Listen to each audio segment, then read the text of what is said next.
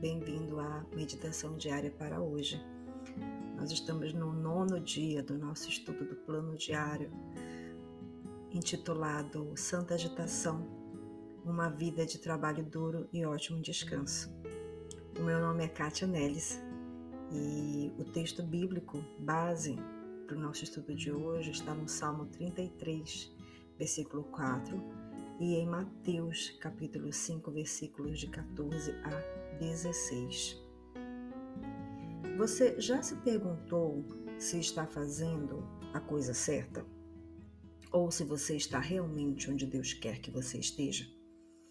Ou se algo mais ou diferente, ou melhor, ou maior estiver em algum lugar lá fora para você?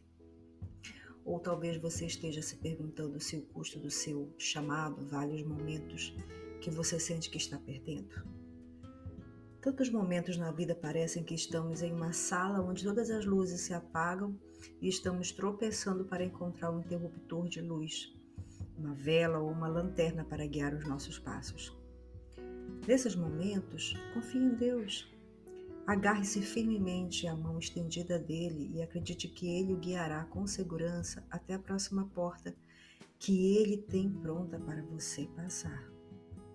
A escuridão não precisa ser assustadora quando podemos andar na luz, a luz com L maiúsculo do mundo.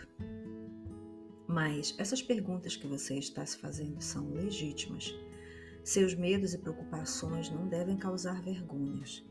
Se todos pudéssemos nos sentar juntos para conversar sobre o trabalho, as paixões e nossa fé, ficaria surpreso se alguém dissesse que sua vida aconteceu exatamente como planejado. O que você diria a uma pessoa amiga sentada à mesa que estivesse que tivesse esse tipo de pergunta? Você diria a ela que ela está certa e que ela provavelmente deveria desistir? Espero que não. Nós a amaríamos e oraríamos com ela. Nós a encorajaríamos e encontraríamos maneira de dizer a ela o que ela está fazendo, que o que ela está fazendo é bom, digno e valioso, e que se ela sabe em seu espírito que está onde Deus quer que ela esteja neste momento, então não há engano. Eu diria o quão firmemente acredito que Deus é experiente na prática de tornar a humildade em santidade e que a obediência não o tamanho, a fama ou o reconhecimento é o que importa no impacto que causamos através de nossa obra no reino. Amados, Deus é fiel em tudo que faz. Onde você está, o que você está fazendo, as pessoas à sua frente e quem Deus lhe pediu para servir não são enganos. Os desafios, decepções e fracassos não são enganos. Deus vai usar cada pedaço da nossa história nossa história para iluminar a sua, sua glória.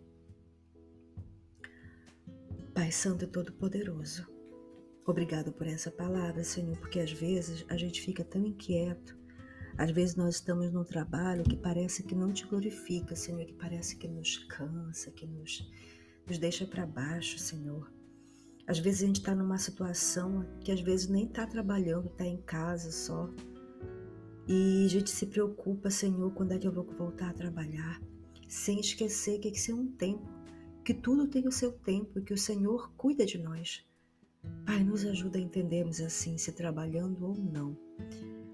O que nós estivermos fazendo, Senhor Deus, que nós devemos fazer para a tua e para a tua glória, porque nós somos teus.